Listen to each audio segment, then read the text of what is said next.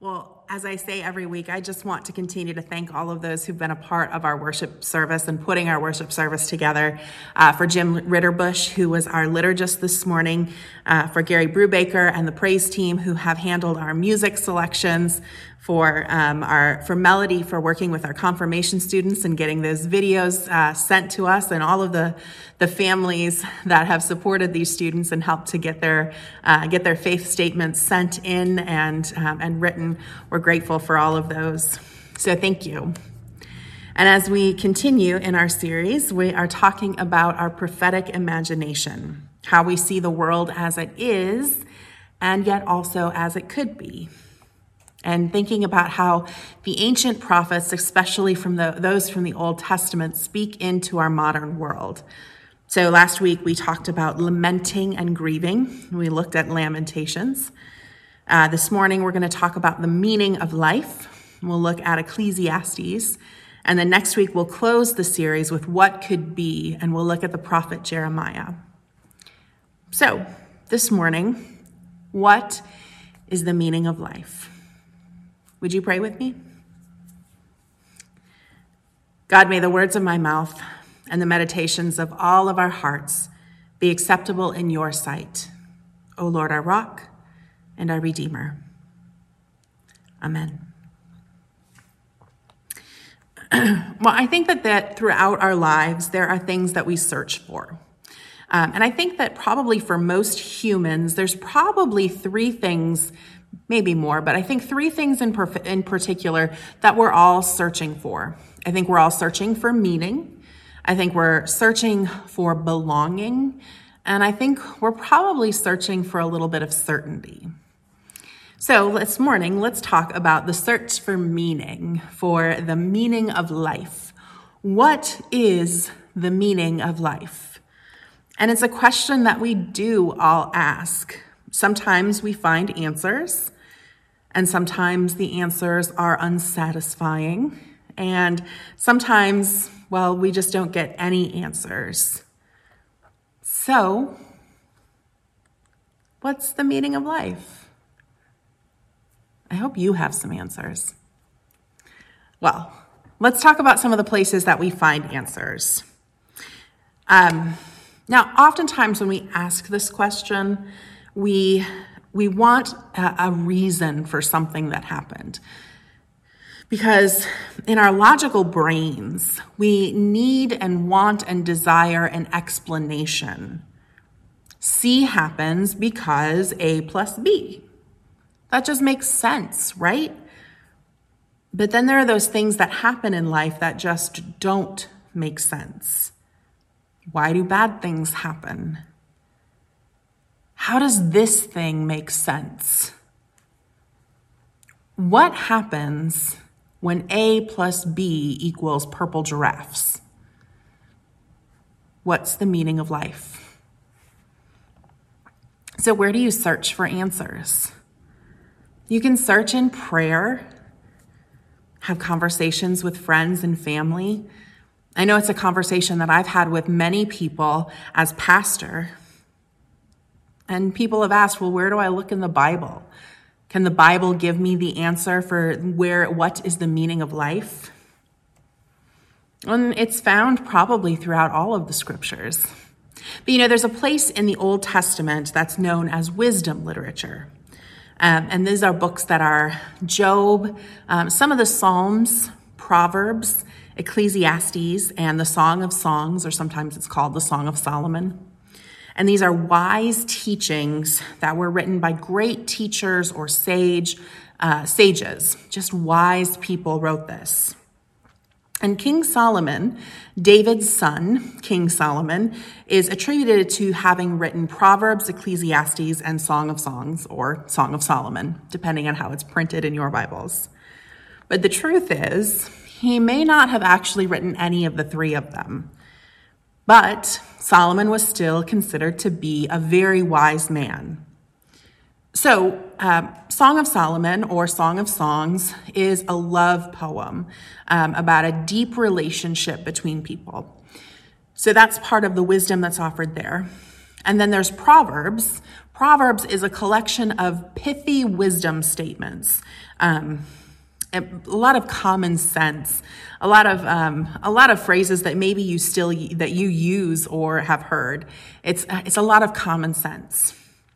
And then um, from Proverbs we move into Ecclesiastes, and in a lot of ways, Ecclesiastes is really like absurdist philosophy, and it's very different wisdom than Proverbs. In Ecclesiastes, it is the quest of the author to understand the world and the meaning of life. And this author is named Kohelet. And Kohelet is, well, very cynical, um, very cynical, and um, has a lot of despair. So as you read the book of Ecclesiastes, um, it's a very cynical book with a lot of despairing.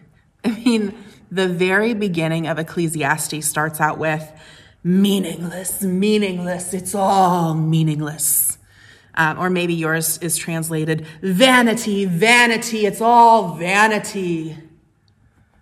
I mean, that's a book that you open up and you think, oh, I want to finish this one.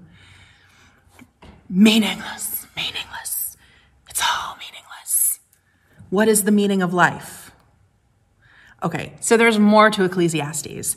Um, ultimately, throughout the book of Ecclesiastes, um, the writer Kohelet encourages people to um, enjoy life because, well, ultimately everyone dies. So enjoy life. Uh, eat, drink, and be merry. Maybe that's something that you have heard or said, um, and you didn't realize that it comes from the Bible, but it actually does. Eat, drink, and be merry. Um, that's found in Ecclesiastes along with some other places. In Isaiah, it actually says, Eat, drink, and be merry, for tomorrow we die, um, which is also repeated by Paul in some of the letters and in the Gospel of Luke. So it's not just a random phrase, this is biblical. Eat, drink, and be merry.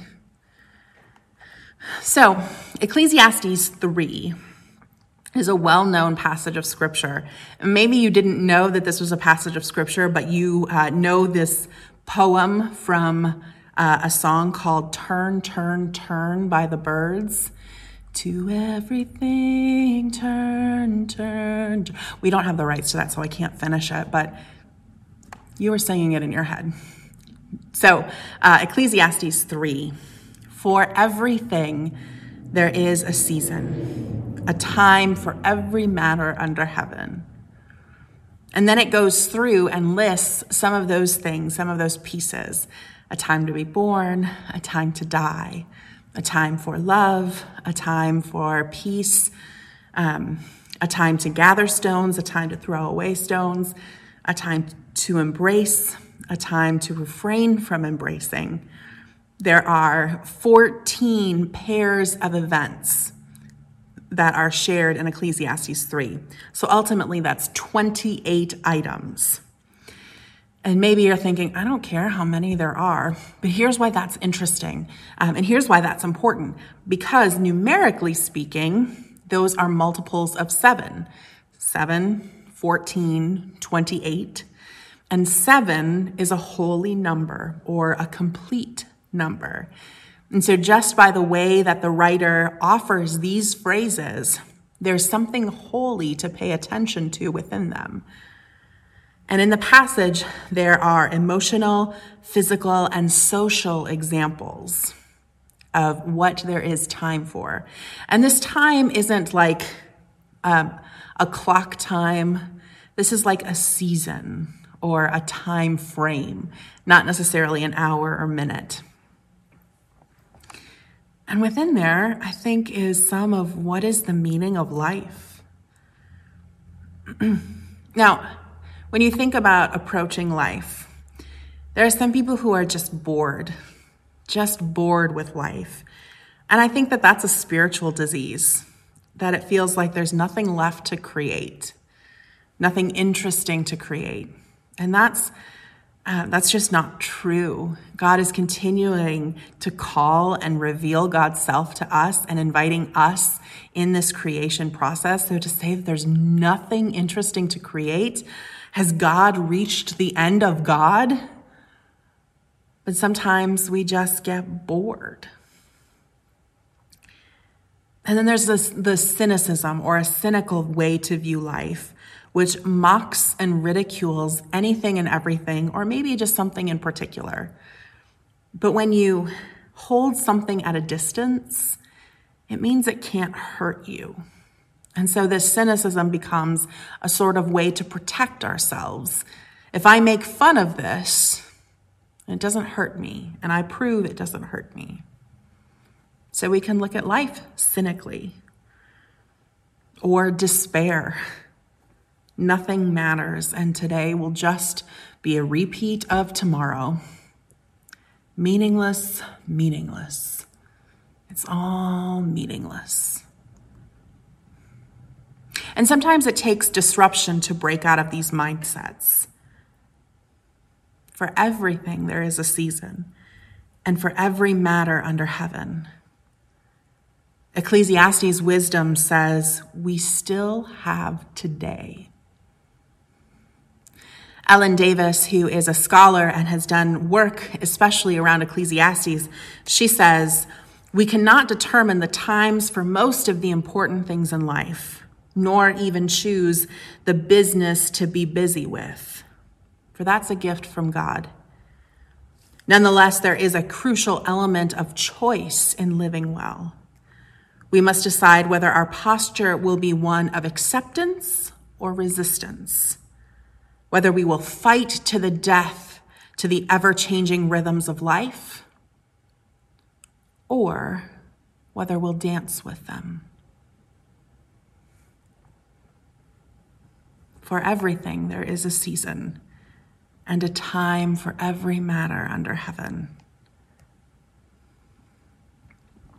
A few years ago, I was uh, working at a church and we were setting up for an event uh, at church one night, and it got to be just later than we all expected it to be. Um, and one of the families who was helping invited me to come over for dinner since um, we had all been working and they were going to order pizza. Um, and so, um, they said, We'll order pizza, pick it up on the way, and you can meet us at our house. Sounded great. So um, I got there just as the pizza had arrived, um, and uh, we all started setting the table. When um, all of a sudden, as we were setting the table, one of the kids shouted, Grandma's plates! And, um, and everybody stopped, and the mom said, All right, Grandma's plates. Uh, and she went over to the china cabinet and she started getting out the, the china to set the table. And as she was doing so, she said, Okay, so the rule in our house is that anytime anyone feels the need to use grandma's china plates, they all all they had to do was to say grandma's plates and they would use them. Uh, she explained that when she was growing up, she saw her grandma's china in her cabinet and whenever she would visit grandma by herself, grandma would let her eat lunch on the china plates. And it always just made her feel so special. So she said she wanted her kids to feel that way as well. Um, and so that's why when she inherited grandma's plates, all they had to do was call for the plates. So she said, I figure it's because you're here for dinner. That's why they want to use grandma's plates. So um, we sat down and we were eating our pizza, uh, and the mom says to uh, says, "Well, why did you think that uh, you we should use grandma's plates?" And she kind of winked at me like, "This is gonna be good. You're gonna be embarrassed." um, and the child, uh, the daughter who called for the plates, she said, "Well." Since Pastor Melissa came over, we ordered pizza from the fancy pizza place and not the gross one. And uh, the fancy pizza place is my favorite. So, since we got to order from the fancy pizza place and not the gross pizza place, I thought we should use grandma's plates for this special dinner. And the mom kind of looked at me like, oh no. Um, she said, I-, I think you mean because Pastor Melissa is here. And um, her daughter said, no, it's because my favorite pizza is here. Sometimes what needs to be celebrated is my favorite pizza is here. Sometimes it's something ordinary that's special. We often look for the extraordinary things in life to give meaning. But Ecclesiastes tells us it's not just in the extraordinary, but in the ordinary, in the rhythms of balance. Brad Montague says, absurd times call for absurd amounts of love. There's also a proverb, a quote. It's not how you weather the storm, it's how you dance in the rain. For everything, there is a season and a time for every matter under heaven. We have this beautiful poem from Proverbs or from Ecclesiastes that gives us these, this way to view the world. And then the passage continues. In chapter, in, in chapter 3, 9 through 14, the rest of the passage is sort of a response to the first. What gain have the workers from their toil? I've seen the business that God has given everyone to be busy with. He has made everything suitable for its time. Moreover, He has put a sense of past and future into their minds. Yet they cannot find out what God has done from the beginning to the end. I know that there is nothing better for them than to be happy and enjoy themselves as long as they live. Moreover, it's God's gift that all should eat and drink and take pleasure in all their toil. I know that whatever God does endures forever. Nothing can be added to it, nor anything taken from it. God has done this so that all should stand in awe before them. That which is already has been. That which is to be already is. And God seeks out what has gone by. Ecclesiastes, Kohelet, is a little wise, isn't he?